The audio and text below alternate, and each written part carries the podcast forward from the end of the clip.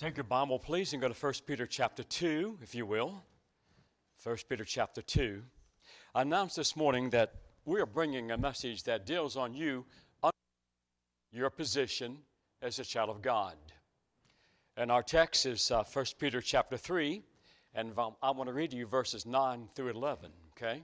So 1 Peter chapter uh, 2 and verses 9 through 11.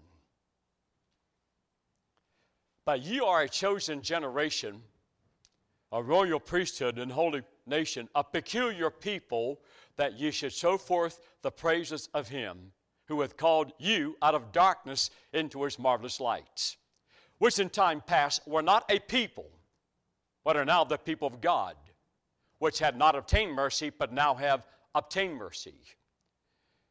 Dear beloved, I beseech you as strangers and pilgrims, abstain from fleshly lusts which war against the soul. Let's pray. Our dear Father, tonight we thank you for the music. Great, so grateful, Lord, that you'll never lead us where your grace will not be with us. I thank you, Lord, for this evening that we can proclaim the wonderful Word of God. We can't do this, Father, with our energy, our intellect. We must have the power and direction of your blessed Spirit.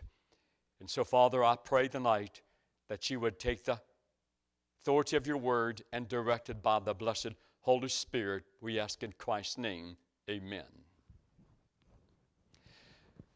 You know, child of God, it's very, very important that you know what your position is in the area of the spiritual realm.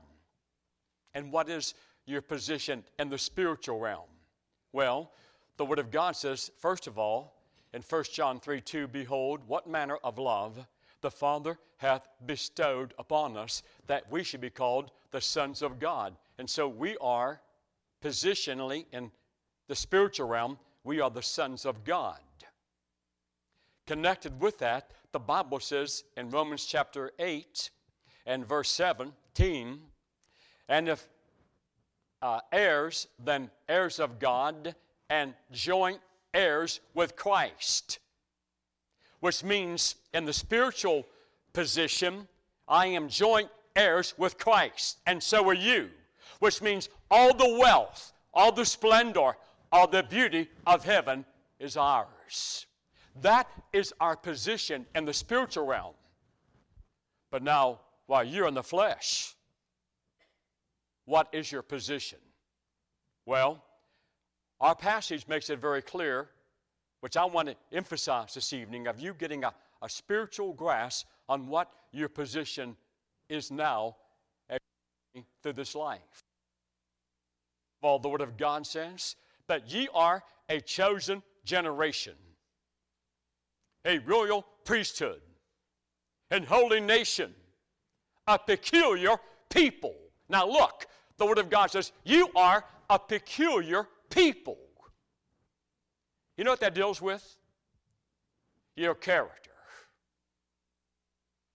You see, reputation is what people may think you to be. Character is what God knows you are. And therefore, the Word of God says that you are the people of God, and that's very, um, you are a peculiar people because you have character. In other words, when people your life, they've got to say, you know, there's something peculiar. And by the way, so often we have the wrong connotation when we think of peculiar, don't we? Uh, when I was in high school, matter of fact, uh, now look, we're not making fun. I never do that to anybody. But in high school, uh, the the, dress was casual pants, you know, a nice shirt. That's it, nothing fancy. We had one guy in this large high school that I went to. Now, I'm not exaggerating. This kid wore a black suit to high school. Every day, white shirt, black tie. He had black hair, and he carried a black Bible like this. And honestly, you know what happened? Uh, when you see this, this man, this young man coming towards you, you would absolutely get on the other side of the, of the street. You would avoid this young man. You know, that was, he was, he was different. He was, he was kind of um, peculiar. uh, he was strange and you would avoid him. Well, when I got saved, I got saved on uh, my senior year in high school. And so I got saved on the Sunday night service in the month of January. And the next morning, uh, I was walking to machine shop. The very next morning, I'm walking to machine shop. When all of a sudden, um, uh, I heard someone cry out real loud, Brother Jerry. Pastor, I was never called Brother Jerry in my entire life. And I turned around, and guess who came running toward me? Yeah, the guy in the black suit and the Bible like this. And he stops me in front of guys I played football with and baseball and cheerleaders and all that. And he says to me out loud in front of all these people, he said, I understand you got saved last night. How on earth he found out, I don't know. He didn't go to the same church I went to. Well, you know what? I was thrilled I got saved. I really was so thrilled. I looked at a young man right in the eyes and I said, Well, yeah, I got saved last night. And out loud he said, Well, praise the Lord. well, when I say you are a peculiar people, we don't mean that. No, we mean in the positive sense. When people look at you, they'll say this there's something peculiar about that individual. They pray over their food. On their break, they read the Bible. They don't steal money from the cash register like we do. Hey, they don't steal things from the office and from the factory like we do. There's something peculiar about that individual.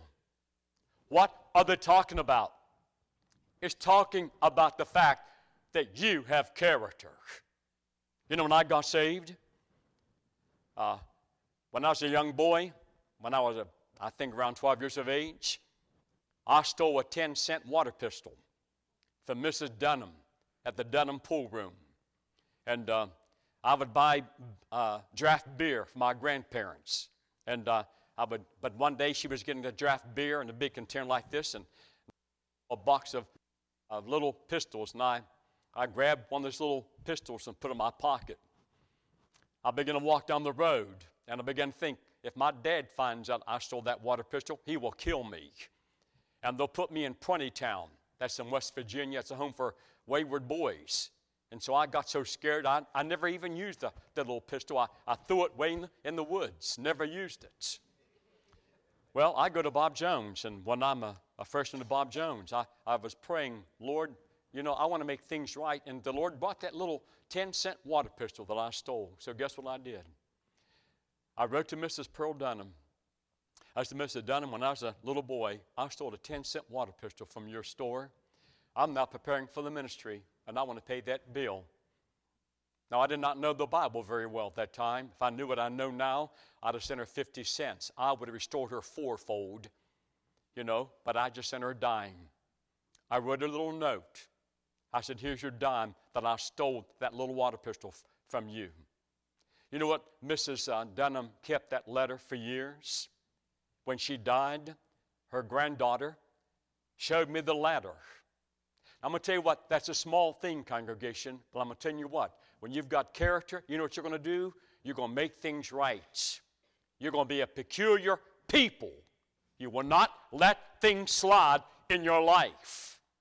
But not only that, but second of all, look at verse, at verse, the next verse, verse 10. Which in time past were not a people, but are now the people of God.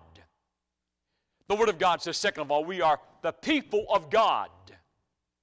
That deals with our conducts. You know something, congregation? No one should ever put a question mark over Jerry Sivnksty's head and wonder by my conduct if I am a child of God or not. In other words, you know, what? I don't come to this church and sing, Oh, how I love Jesus, oh, how I love Jesus. And neither should you, and then go home and you're involved in this worldly, ungodly, sensual music of the world. You do not have two types of reading material. You don't bring the Bible here to church and you go home and you are involved in pornography. You don't have two kinds of speech. You don't talk like a child of God here and go home and you got a filthy, cursing mouth. I'm telling you something. We ought, our lives ought to be by our conduct that we are the people of God.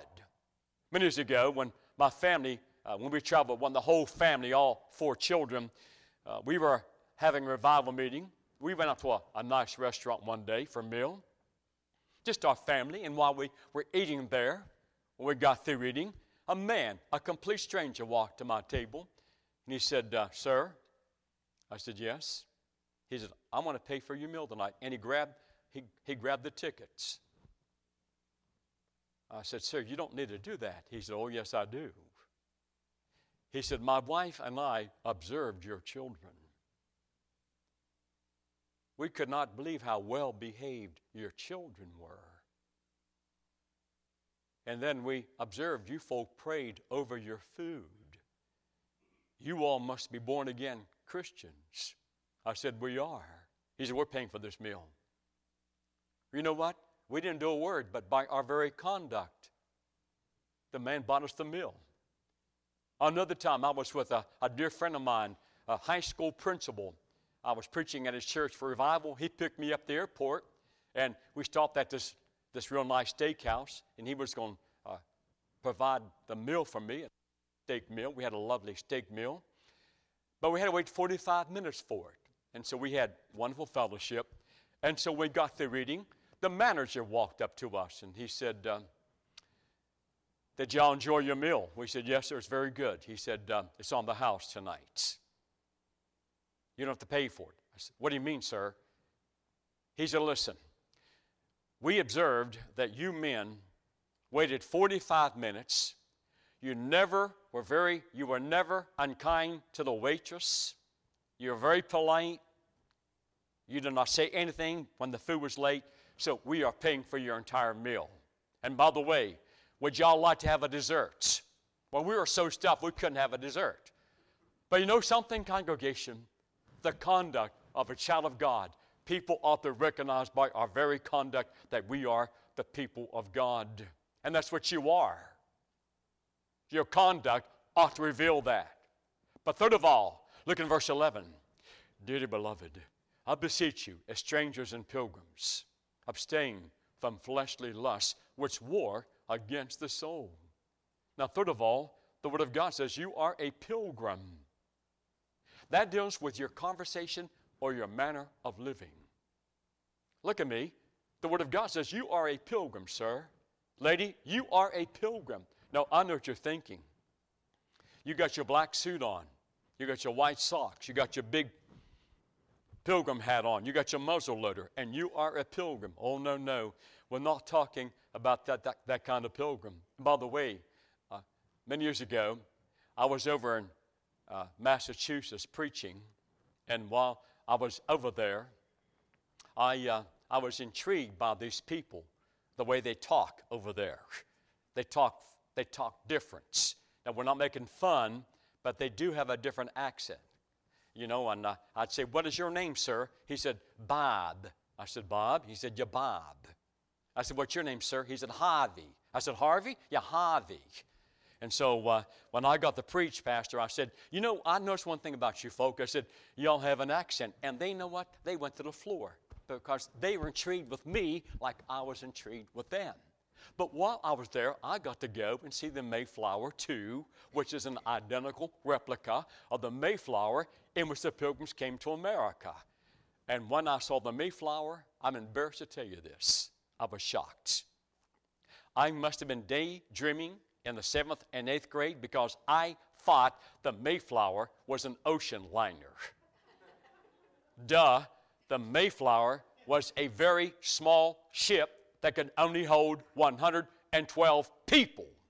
And when you went in the bottom of the ship where you, they slept, you wouldn't think they could get 50 people down there, 112 people.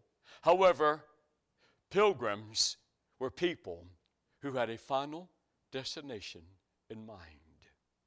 And that's what you are, child of God. you have a final destination in mind. Let me illustrate this with you, please. Look at this little pulpit right here, please. This little thing right here, the pulpits. Right here, this represents your birth dates. Okay? This is when you were a baby. We take one little brief step from right here to right here, and that's time you're a baby till you're 19 years of age. And this is where some of you are this evening. Life is exciting, vivacious, and you have this energy level way up here, okay? Then we take another little step like this, and this is middle age. And that's where some of you people are. And then right here, we have this is the, um, the older age, okay? And then this is um, 100 years of age. Where am I this evening? Huh? You know, and right here, this is hundreds of years. This is millions of years. And over here's billions of years, and then eternities. Now look at this small thing right here called time. Are you aware that most people, all they live and their focus is entirely upon this life? And since that's so, we become very possessive. It starts when you're a little child and mom and dad buys you a big lollipop like this, this big around, and you got both hands on like this, and your little brother and sister says, me some, and you say no. And what do they do? They scratch, they bite, and they kick. It is mine. They're very possessive. When they become teenagers, it even gets worse. They become very possessive with their clothes and their possessions. They get to college, it's the same. When they become adults, a lot of times it even gets worse. Why? All we do, we live for this life. Many years ago, a dear friend of mine in South Carolina, he said, Jerry, I've got to make a decision and I need your counsel. Well, this man is a multimillionaire. And I said, Well, what would that be, brother? He said, Well, Jerry, um, I'm planning on taking $5 million of my retirement money and building my retirement and building a retirement center down in Charleston, South Carolina. However, I am going in with this friend of mine, and when he described the friend of his to me, I mean, all kind of red lights were coming off of my mind, and I said to him, I said, you know what? I wouldn't, I would not do this if I were you. And I'm thinking, if I had five, which I don't have, by the way, to put you at ease, all right, I do not have $5 million. And I'm thinking, if I have $5 million, if I just got a very low interest off of $5 million in a safe investment, I'd have more money than I could, I could spend, you know, every year. And so that bothered me that he would risk $5 million in that kind of adventure. And so I said, and with his friend he described. So finally I said, you know, my counsel would be don't do it. He looked at me and said, Well, I appreciate that, but I'm going to do it. I said, Well, you asked for my counsel, and I'm telling you, don't do it. Well, he went against my counsel. He invested $5 million with this so called friend who was a crook. And guess what happened? Hugo hit Charleston, South Carolina, flattened his entire investments. The other partner was a crook, and my good friend lost the entire $5 million. People possess possessions, and then possessions possess them. Look, we need to have a very light hold on the temporal. We need to have a very tight hold on the eternal. Why? Because I'm a pilgrim. Now look, God's given us all things to enjoy, but this is temporary. No, Hebrews 11:10 says of Abraham, "For he looked for a city which hath foundations, whose builder and maker is God." 2 Corinthians 4:18 says, "Why we look not at the things which are seen, but at the things which are not seen. For the things which are seen are temporal, but the things which are not seen are eternal." And so, look here, congregation. Nothing wrong with having things, but don't let things happen you. Hear me? You got to realize that your manner of living, I'm a pilgrim. I'm just passing through this world. Everything will be left behind. My goal ought to be to lay treasures up in heaven. I need to live my life in light of eternity. Look, congregation, this is my 50th year in evangelism. I thank God I've been able to go around America all these years to serve my Savior. To try to impress you? No. To serve Him. Why? I'm a pilgrim. My goal is living my life in light of eternity. And that's got to be your goal as a child of God. However, go back, if you will, to verse 9. A lot of parts says, But you are a chosen generation, a royal priesthood, and holy nation, that ye should show forth the praises of him, now get this, who hath called you out of darkness into his marvelous lights. You know something tonight? If anyone is here without Christ as your Savior, you're in darkness until you come to Christ. You are in spiritual darkness. Oh, you're not in physical darkness because th- you, this is light here. But without Christ, you're in spiritual darkness. And you know what? You've got to look back to a time where you can know that God has saved you out of darkness. I look at my home in West Virginia, and I can say this to you this evening that our home was a pit of darkness with the alcohol, the fighting, and all the other stuff. Listen, it's a horror story. I cannot tell you all the horror that went on of, of, of a grandfather who was murdered, of an uncle who was murdered. I, I, could, I could tell you things that it's just too sensational to talk about, and I don't want to bring that stuff up. But we went, we had horror in our home. We had all of this darkness until Christ saved us. And when it did, our home, just like this, the whole house was transformed. The glorious light of Christ. And if you can't look back to Christ saves you tonight, you'll never, this will never make sense to you until you come to Christ and let Christ save you. Let's bow our heads and pray, please. We thank you for the Word of God. We thank you for those who've come this evening. And I do pray, Heavenly Father, that you would guide by your blessed Spirit, that you would strengthen your people, help them get a handle on understanding what their position is in Christ. And if anyone does not know you, Lord, that they'll, they'll turn to our blessed Savior.